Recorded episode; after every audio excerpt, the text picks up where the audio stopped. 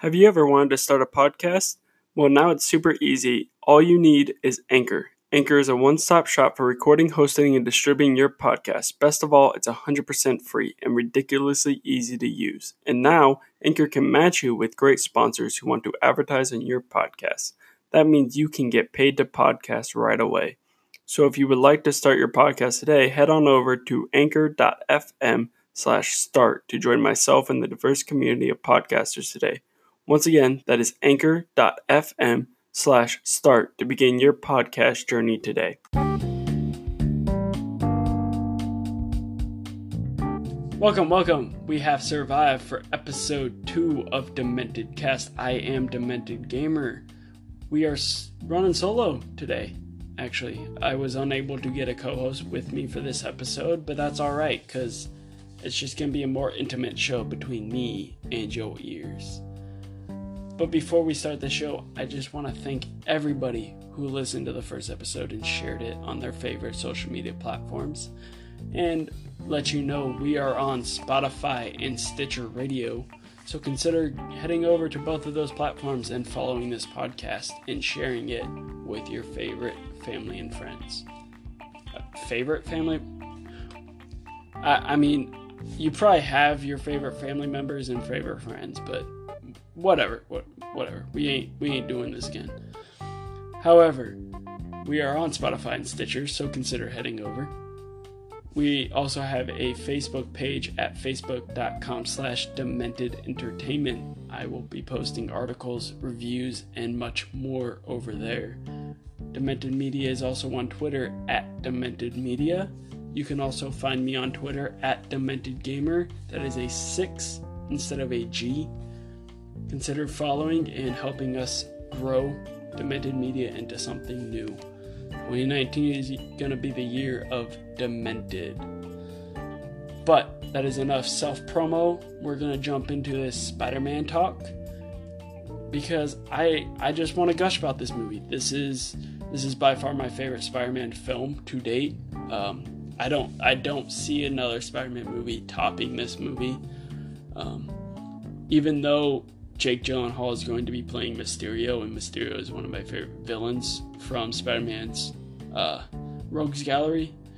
There's there's not a world in which I see something topping this for me. Uh, the entire time, this movie is just under two hours. It's I think it was one an hour and fifty six, and that entire time watching this movie, I either wanted to jump out of my seat with joy or I just wanted to cry because of how how perfect they capture the Spider-Man character. It and how beautiful this movie looks. I mean this this movie is gorgeous. It uh it looks as if you were to be reading a comic book but each panel in that comic book were to come alive and be animated. It it looks incredible. The story is amazing and it's heartfelt and it's it, it's filled with um, a tale of just someone who who's not really a superhero. They just they're they're another person. They're they're human being. They're not they they have extraordinary powers, but they're human. They they want to help others because that's just who they are they don't they don't want to gain anything from helping people. They just that's who they are. And because they have these superpowers they're going to do so. And i'm going to warn you now there might be spoilers. I will try to let you know before i say anything spoilery but for the most part i'm going to try to keep this spoiler free. Uh miles miles as a character is one of the best characters I've seen in a superhero movie in a while.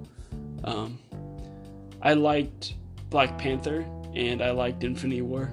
Thanos and T'Challa were both great characters. My problem with T'Challa was he was very one dimensional. He didn't really want much in his story. He kind of just went with whatever people were saying, or he didn't. He didn't ever provide anything new. Thanos, he he was a character, but he you understood where he was coming from, but at the same time, he was very, this is my path. I'm going to do my path. Miles is someone like most of us who doesn't know who he is, where he fits in. He thinks he knows. He he has a place where he's like, no, I, this is me. But ultimately, he doesn't know. He he just wants to live. He wants to be him. He wants to do these things that he enjoys, and one of those is tagging. He loves spray painting. You get a very nice moment with his uncle Aaron Davis, who, for comic book readers, will know is the Prowler. And we actually saw Donald Glover play Aaron Davis in Homecoming. But Miles is just another person who doesn't know where he's going to go in life. He just he's living to the next day. Which is how most of us would like to live. We we a lot of us do want to just live for the next day. We don't know where we're truly going, but sometimes we're okay, sometimes we're not with it. We we're just living. And I think that really helps in a character in a movie because that really helps the audience identify with that character. And the we see two different Peter Parkers in this movie. We see the Ultimate Universe and the universe we are going to the universe Peter that we are going to stick with through most of this movie. Um, the Ultimate Universe Peter is voiced by, um, you know, I can't actually remember his name. Uh, we're just gonna move past it, but uh, we see the Ultimate Universe Peter, and he's perfect Peter Parker. He's perfect Spider Man. He's loved by everybody. His life is going amazing. He's got all this. We see later in the film, he's got his own spider cave, as I'll call it, um, which is used to give a lot of nods to past Spider Man comics and Spider Man costumes, vehicles there's a nice scene where you see like the Spider-Man um, buggy or whatever it is that's actually a toy, um, like a real life toy. But this Spider-Man's great. He he's married to MJ. He's he's got everything. He, he's living life to the fullest extent he possibly can. And then you have your normal Peter that we spend all this movie with, almost all this movie with, who is down on his luck, but he's also Peter. He's that Peter Parker that we know. He's the one that I can't do anything right. I'm I'm not good at this, but he puts on that Spider-Man mask and he he excels. Or not really excels, but he he finds himself under that mask. So you see that Peter. You also we get to see the introduction of Spider-Gwen, who is a fan favorite I don't know much about Spider Gwen. Um, I did like seeing her though. She was voiced by Hailee Steinfeld, who I, be- I believe that's who's in the Bumblebee movie. Correct me if I'm wrong. I 100% could be wrong. I think that's who that is. Is Hailee Steinfeld?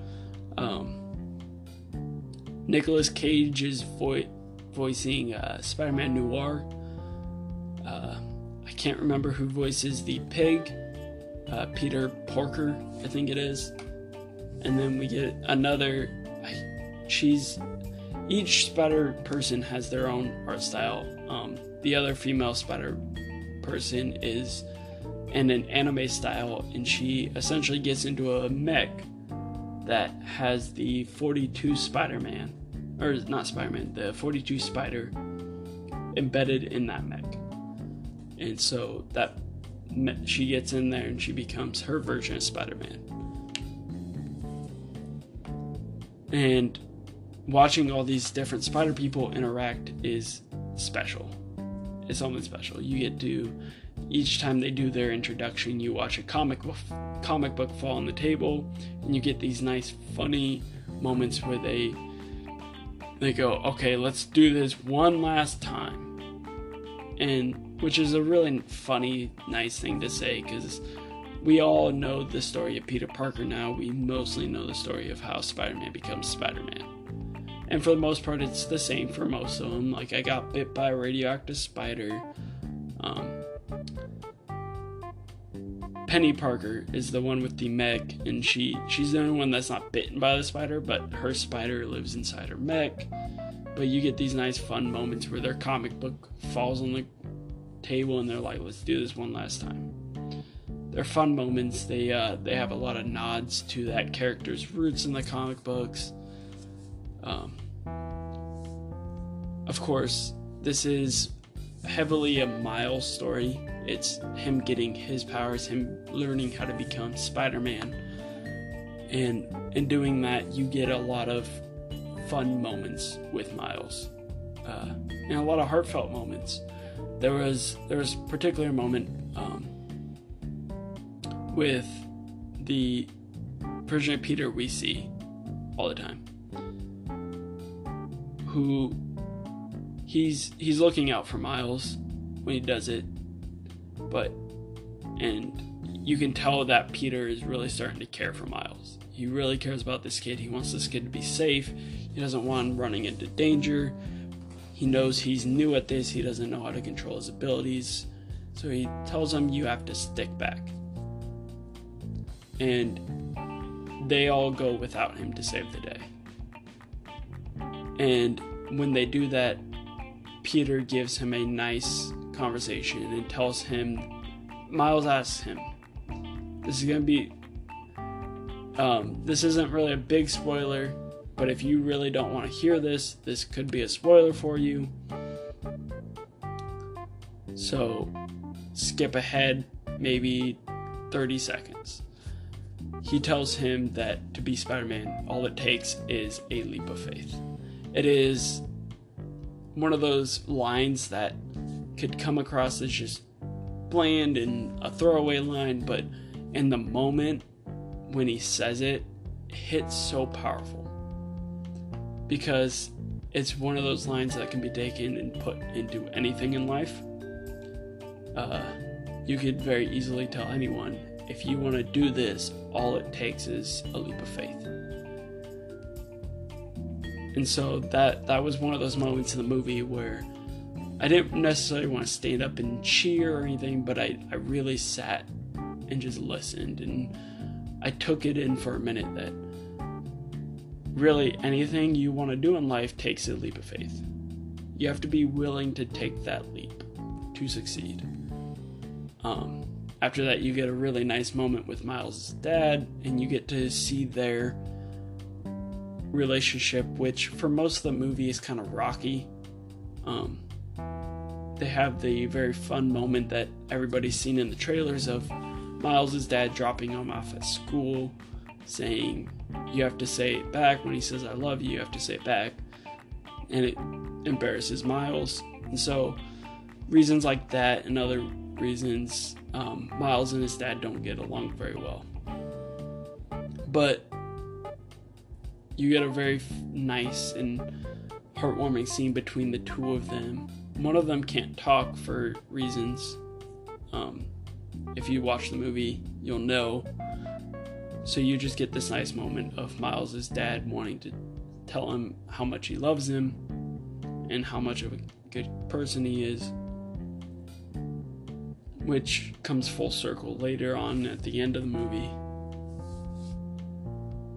And yeah, it it's just a really nice moment that kind of made me want to just um, get done with that movie and go call like my mother and my father and tell them like I love you and it, was a very heartfelt moment and I that that was probably my favorite scene in the entire movie is the scene between Miles and his father because Miles can't say anything to his dad for specific reasons so he just kind of has to sit there. He listens to his dad and he puts his head against the door because his dad is standing on the other side.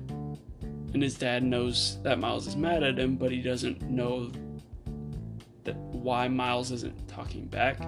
He thinks Miles isn't talking back because he's mad at his father. Very, very nice scene. Um, what else with this movie? Uh, there's so there's so much to it. Um, I think somewhere I want to end on with this is this movie pays so much respect to this character. It it is a it, it's like the writers of this movie wrote a love letter to the Spider-Man character and it captures the essence that Stan Lee and Steve Ditko wanted for this character. Um, you get one of, in my opinion, one of the best Stan Lee cameos, and I am going to say what this cameo is. So if you don't want to know, skip ahead. Um, if you don't care about the Stan Lee cameo and having it spoiled, go ahead and listen. But this cameo shows Miles going to pick up a after he gets bitten. He goes to pick up a Halloween costume of Spider-Man. And he goes to purchase it and Miles asks the cashier who is Stan Lee uh, what if it doesn't fit? And you get a really nice message from Stan Lee who says it always fits. And the camera kind of he or not the camera, but Stan Lee kind of moves to the side, and you see a sign that says "No refunds," no, uh, and whatnot.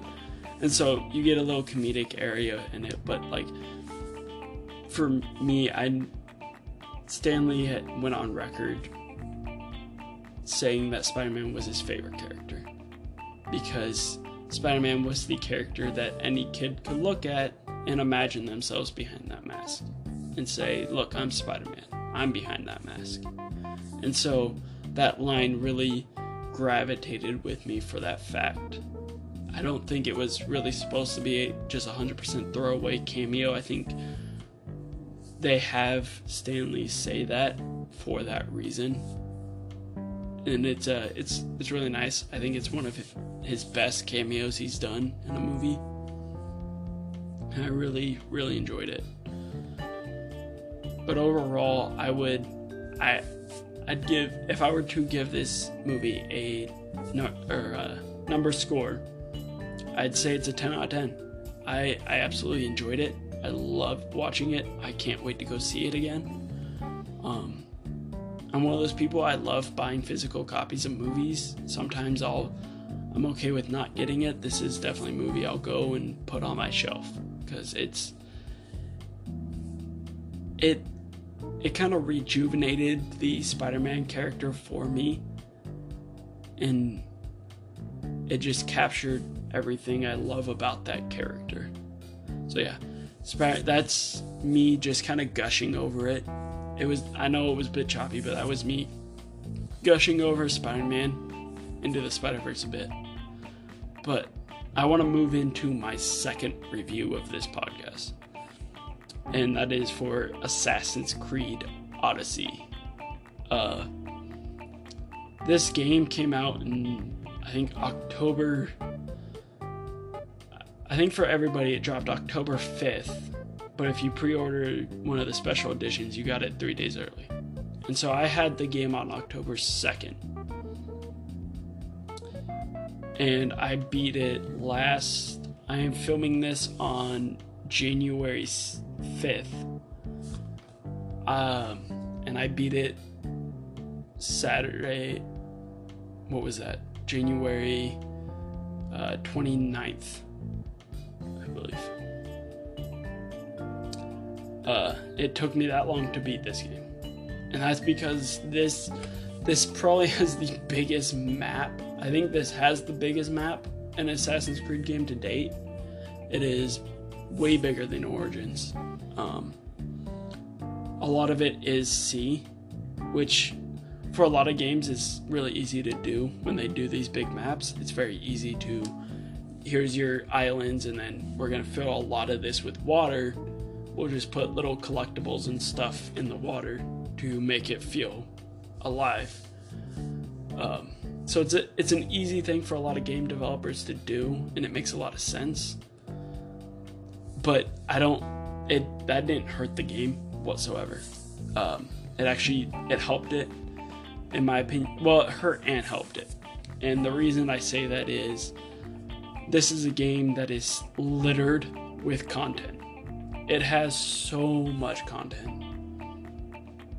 Um, it's it's kind of overwhelming how much there is to do in this game. At times, I found myself just constantly going to my quest, uh, my quest area, and just looking at the number of quests I had available, and just going, I don't, I can't, I can't do all those. Um, I mean, I work full time, I go to school part time. Like, I, I don't have that much time to play this game. I don't know when I'm gonna beat it. So, they having a lot of content and hurts and helps it. More helps because I'd, I'd rather a game have too much than too little, personally. Um, the overall, the gameplay is they, after Origins, and they revamped the combat in Origins, which I fell in love with. They took that and prevailed upon that. They um, they touched up on it. The it feels a lot smoother. Um, dodging someone is a lot smoother. You can now perfect dodge, so if you dodge at the right time, it'll slow down. And you can then have your moment to attack. If you need to, back back up, wait, dodge again, attack. Um, you get a lot of special abilities too in combat. Um, the Spartan kick is really fun. Um, I didn't, I couldn't get enough of kicking people off the ledges. Sometimes it was really funny when you thought they were gonna fall somewhere, and they ended up falling like just maybe like two feet, and you're like, oh, well, oops. But yeah, the kick is really fun. You can get abilities so your swords uh, become on fire or poison, which is fun. Um, there's a lot of abilities for your arrows, so you get your um, like in Origins, you had your predator arrow where it zoomed in and then you controlled the arrow. That was back. Yeah, the perk tree. There's there's a lot to play with, and you can, no matter where you are in the game, you can always switch it out for a different perk if you want. You have perks so you can heal yourself in the middle of combat, which becomes very useful when you get into boss battles. Uh, I don't. The naval combat made a return, which I didn't like this naval combat naval combat as much as I did in Black Flag. I feel Black Flag was a lot easier to understand. This one felt very dull to me. I don't know what it was. A lot of people said it was better. I didn't think so. I think Black Flag still had better naval combat. It was still fun, however. It was very fun. I just think Black Flag's naval was a lot better. But I, th- I think that's it for gameplay wise. I don't, I can't think of anything really else that I liked about the gameplay. Um, the story, however, uh, moving on to the story, however, uh, it was good. It's not my favorite Assassin's Creed game when it comes to story. Uh, it was you you pick from Cassandra or Alexios. So you have a choice between man and woman. It doesn't really change that much about the story. It just flip flops roles in the story. There's not much that changes. Um, that's really not even a spoiler. You just kind of flip flop. Uh, if you play Alexios, Cassandra comes in at another point, vice versa. I played as Cassandra, and uh, and the story is interesting. So you're Cassandra. Um, you start out. She's on an island. She's working for. I don't. To be honest, I don't remember the guy who's on the island. Of I think it's the island's name is Kefalonia, if I remember.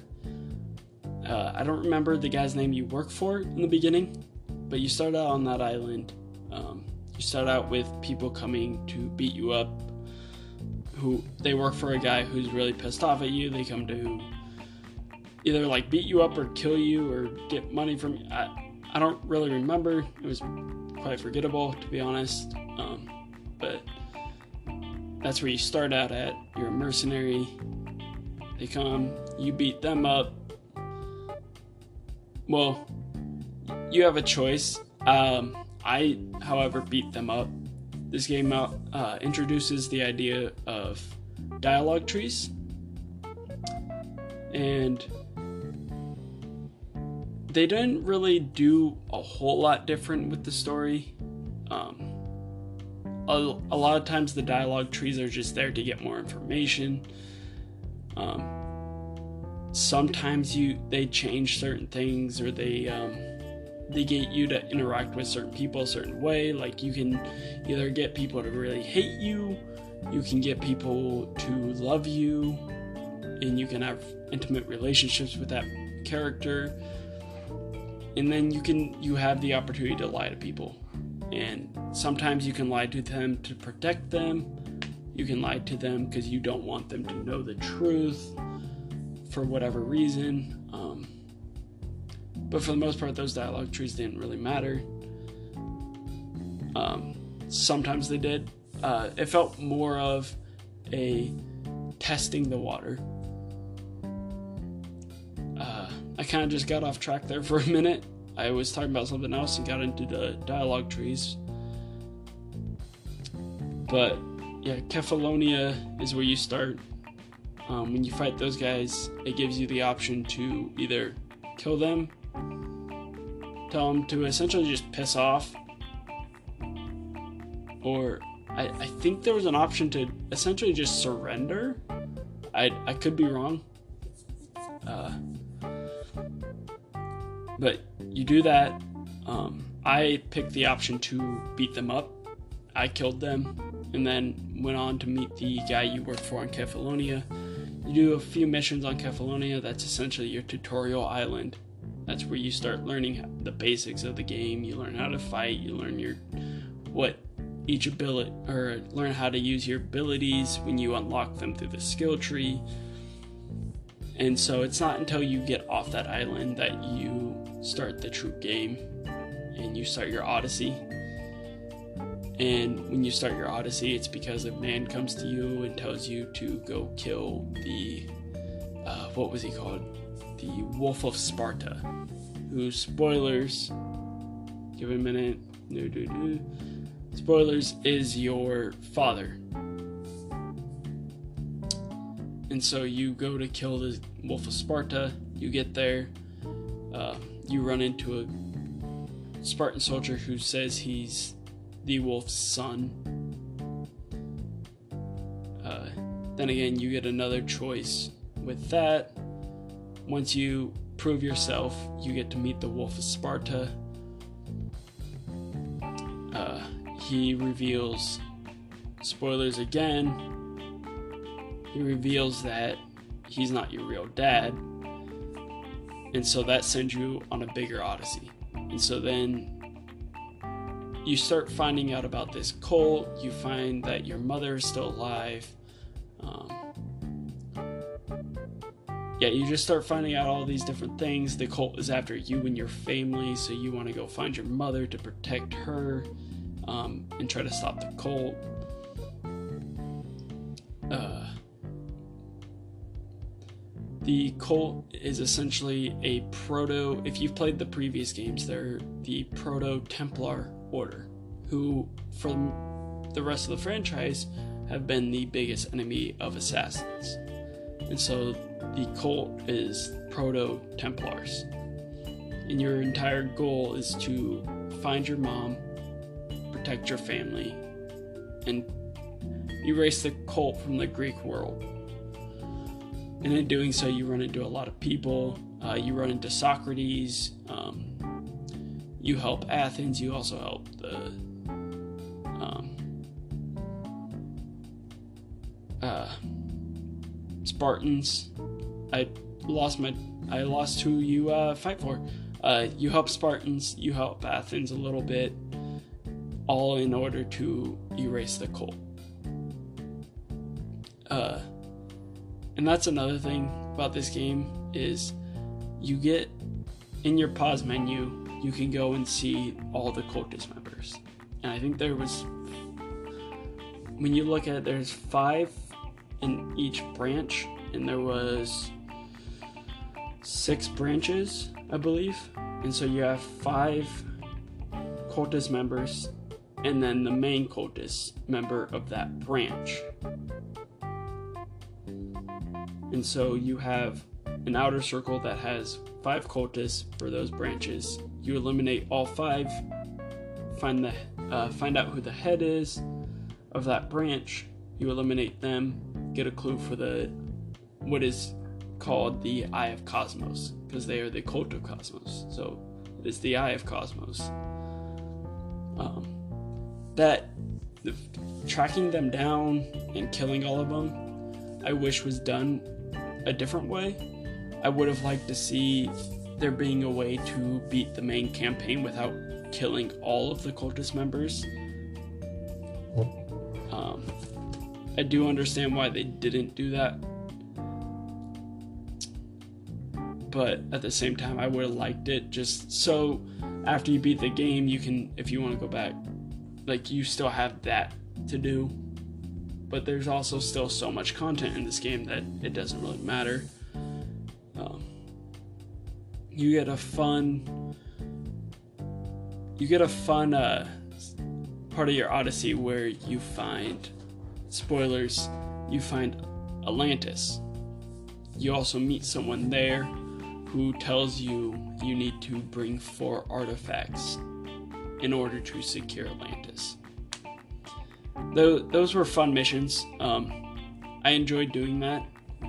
It's a when you kill, you run into four creatures when you go hunt for these artifacts. You run into a cyclops. You run into the minotaur. You run into Medusa and the Sphinx. Four of which are all Greek myth mytholo- uh, Greek mythological creatures. And for fans of the franchise, when you kill them, you get an Apple of Eden. And those are the artifacts you take back to Atlantis. So that after killing him, there's a fun little Easter egg for the rest of the Assassin's Creed franchise. And also, if you're into Greek mythology, it's a fun Easter egg in general. Because, look, here's Medusa, go kill her. Uh, that was probably the hardest one I did, too, was the Medusa battle. But overall, the main story is good. I think it could have been a lot better. I honestly, I lost track a couple times during it because I forgot exactly where I was or what I was really trying to do. Just for the f- fact of it would a lot of it was just straightforward like oh okay i'm just running around i'm gonna try and kill all these people there there wasn't much else to it other than I want to kill all these people because they're going to try and kill me and my mother. And I don't want that to happen. So for that, I don't I don't really I didn't hate the campaign, but it wasn't one of my favorites. Um, however, Cassandra as a character herself is actually really fun. Um, some of the best moments is you you're friends with this little girl from Kefalonia whose name is Phoebe, and some of the best interactions in the game are with her. Um,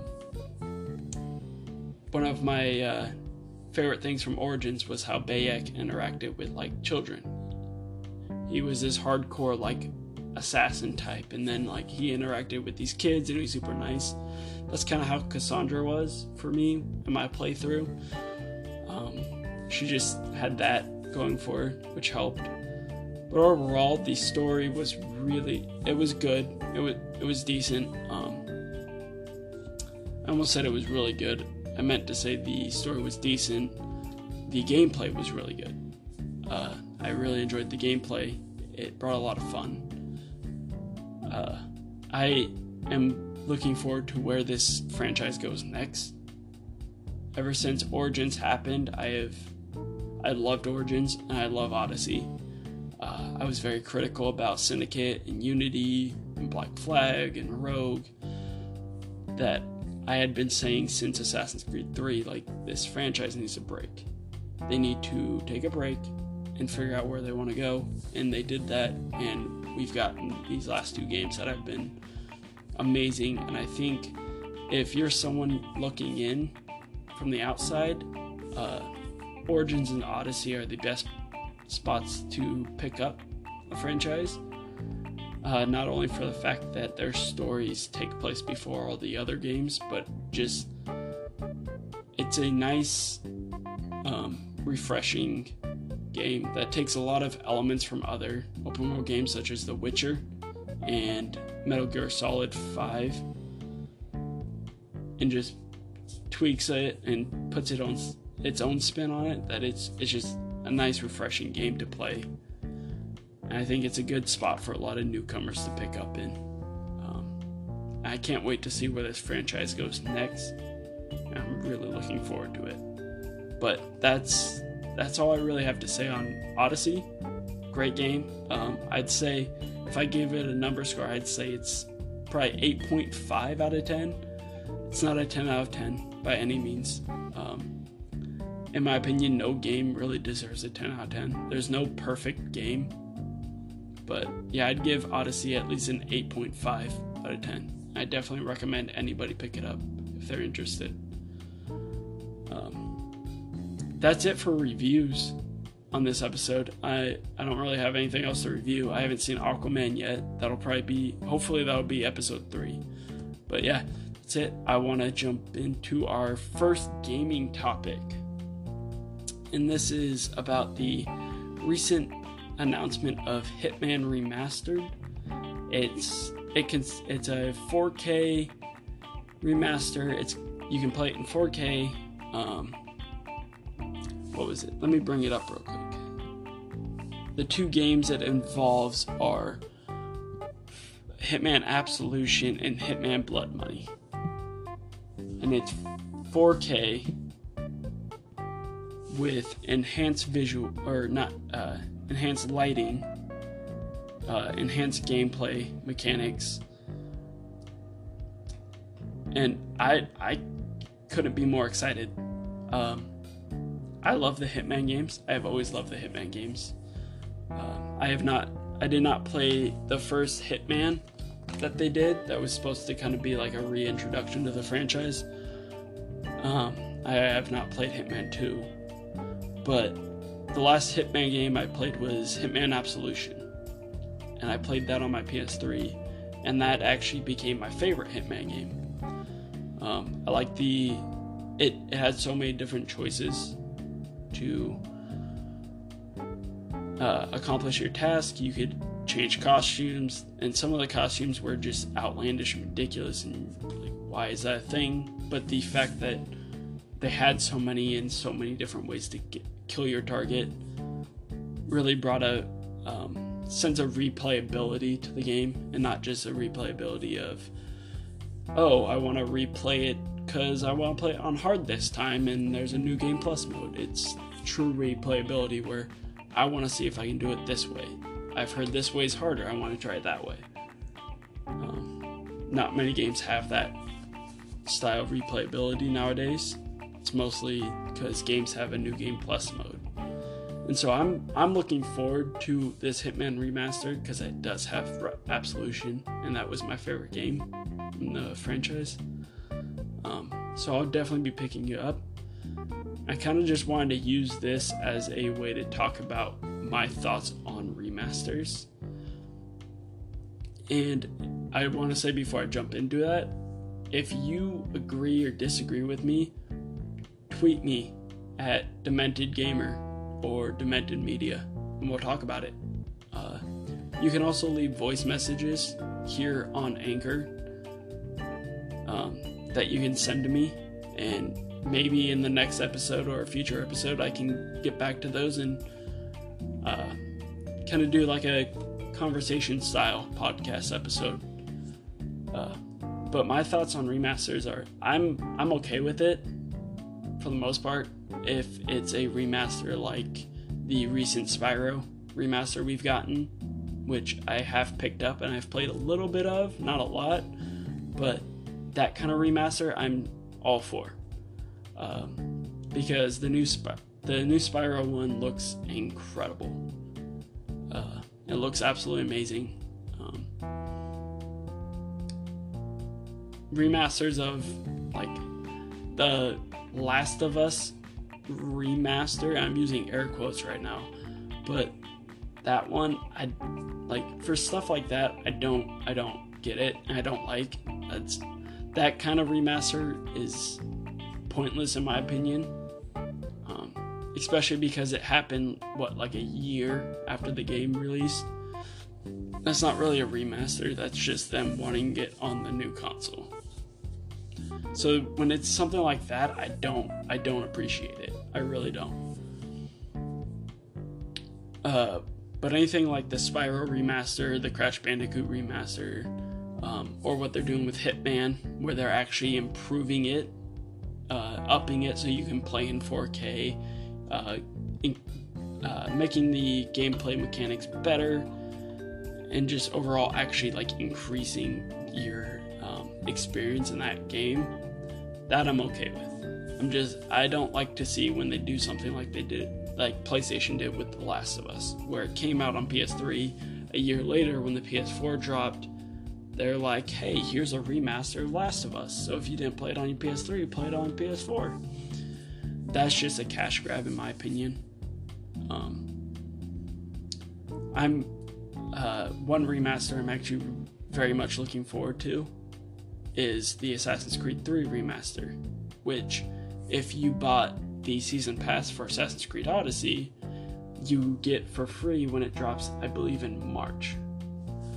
Um, that's one I'm really looking forward to because that's like the Hitman remaster, one where they're actually going back and um, enhancing the visuals, enhancing the gameplay style. Um, I believe you're going to be able to play that in 4K as well. Don't quote me on that part, but I believe they have said you you'll be able to play it on 4K if you own a PS4 Pro or Xbox One.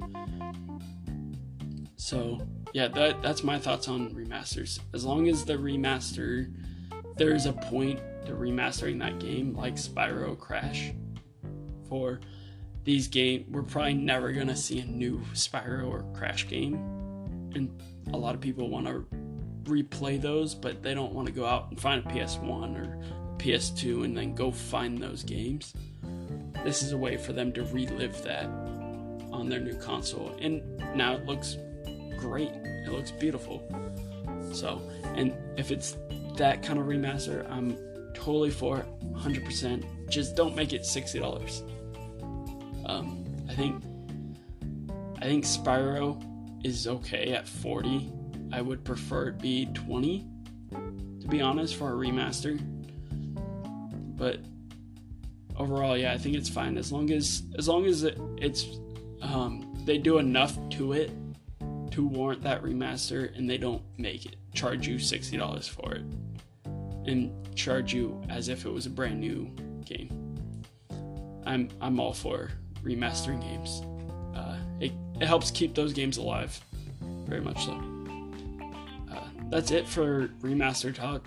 Uh, I didn't really have much to say on Hitman Remaster other than I'm looking very much forward to it. And most of what I just have to say about remasters in general is I'm okay as long as they do enough to warrant the remaster. Uh, before I end this podcast, I just want to briefly touch on some uh, Overwatch stuff. This is probably where a lot of people might click off because it's Overwatch and a lot of people either stop playing Overwatch or don't care about Overwatch. But I kind of want to talk about like the state of Overwatch and I'm not gonna really touch too much on the Ellie controversy, but I might I'll I'll speak on it a bit. As far as the controversy goes, I think it's just a little ridiculous, to be honest. Like, I get why people are mad. She, um, Ellie lied. She wasn't actually the one playing the game. Uh, someone else was playing for her. I get why people are upset. Um, I will never condone when people send death threats someone's way. Um, that's not okay.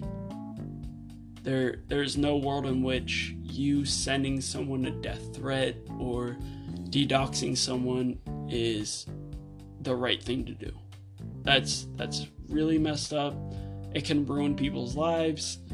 Um, we've seen multiple celebrities ha- uh, get death threats and be pushed away from social media because of it. So I I'm not okay with that. However, I do understand where people are frustrated and a little angry with Ellie when it comes to her lying about playing the actual game. Um, I think they really should have made sure who they were signing to their team for Overwatch contenders before signing her. I get you're close to the cutoff date for signing people, but you need to make sure who you're signing. Otherwise, you get bad publicity like this. Um, but yeah, that's all I really want to say on that situation. Like I said, I don't really want to touch on it. It's been touched on so many other places. Um, I kind of just want it to be over and just move on from it. Uh, the other thing about Overwatch I want to talk about is the state that Overwatch is currently in. And for me, Overwatch is one of my favorite games of all time. Uh, this game has been out for two, three years now. Almost three, I think. Um, if you played any of the betas, obviously for you it's been out a lot longer. Uh,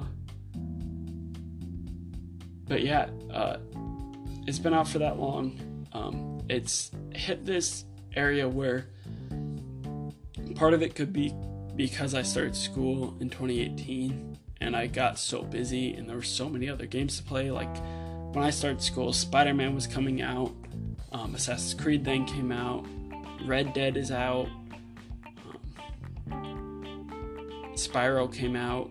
I'm trying to think of more games. Uh, there's a lot of movies that came have come out that I really want to see. I have schoolwork, I have work, um, I have Demented Media, and so Overwatch got pushed by the wayside. And normally, when something like that happens with. It's happened in the past with Overwatch, but usually, like. I'd, I'd miss Overwatch. I'd, I'd really want to play it. But I think the reason I didn't really care as much now is because Overwatch is in a place of I don't really know why I'm playing anymore. Um, the last event that they had was the Winter Wonderland event, and nothing really changed in that event. Um, same with the Halloween event, their summer event. Um, all they really did for their last anniversary event was here's a bunch of the old events from past, or here's a bunch of old game modes from past events, and you can get old event skins, emotes, sprays, and voice lines and stuff. But other than that, most of the events since launch have all been the same. Same game mode, same everything. The only ones that haven't been the same have been there. The first year it was Uprising, second year it was um, Archives. Those are the only ones that have actually changed a fair amount. But other than that, most most of the events have always been the same. They're the same game modes. Um, nothing really changed. Also, right now, um, if you don't know much about competitive games like Overwatch, Overwatch has what's called a meta, and it's essentially what characters in that game are popular at the time and are best to play in the competitive modes. And right now, with Overwatch's meta, where it is, for at least me, I play on PS4, and so console meta is obviously going to be a lot different from PC meta. But for both metas, from what I've heard, both metas are kind of just stagnant. Um, you can really just play any character. Some characters are going to be more valuable in a meta. Um, but right now it doesn't feel like any character prevails over the other. It feels very stagnant and less fun than it did a year ago. Uh, Blizzard really needs to do something different with their events. Maybe this, maybe in 2019, instead of bringing back the Halloween Terror event and the Winter Wonderland event, do something completely new and different. Um, maybe have an event in September, do an event in July. You can still do your anniversary event because that's that's their big like we made it. Where another year has passed. Overwatch is now three. Um, you can keep that event, but maybe change the months that you have these events and change the event entirely and do something new, do something refreshing. Um, give the add more heroes more frequently. That's another complaint I've heard a lot with Overwatch is the rate in which they add heroes. Um, a lot of people would like to see more heroes more frequently. Uh, I don't remember who said it. Uh, someone a few years ago said that one of the things with a game like Overwatch is a lot of balancing has to happen, obviously, for characters, but eventually, with a game like this, I think it was someone from the Overwatch team said a lot of games like this, there becomes a point where you just end up with so many heroes that balancing is less of an issue because there's so many characters to pick from that everyone counters everyone. And there's always a setup that consists of each hero. Um, so I think they really need to change up their plan for this year to bring back Overwatch into the mainstream, like it had, like it was two years ago or a year ago, um, and get more people engaged. Uh, do more animated shorts, more comic books, just do things that really get people excited to play. Because I wasn't, I was never really excited to play during the Winter Wonderland. I really wanted skins, but to get those skins, I'd have to play this game mode and this game mode, and I wasn't very excited to play that game mode. I was just, all right, I gotta do it because I want the skin. So, do do new and refreshing things that get people excited for uh, the game. But I think that's where I'm to wrap this episode up. I don't have much to say on much more to say on Overwatch. So I think this is where I'm going to wrap up the episode. I appreciate anyone who came through and listened. I ask that you go follow me on anchor.fm slash demented media. Um, go follow us on Spotify and Stitcher Radio. Follow me at demented at demented gamer on Twitter, at demented media on Twitter. Um, go follow the Facebook page, facebook.com slash demented entertainment for news and updates. Um, but yeah, that's all I have to say. Good night.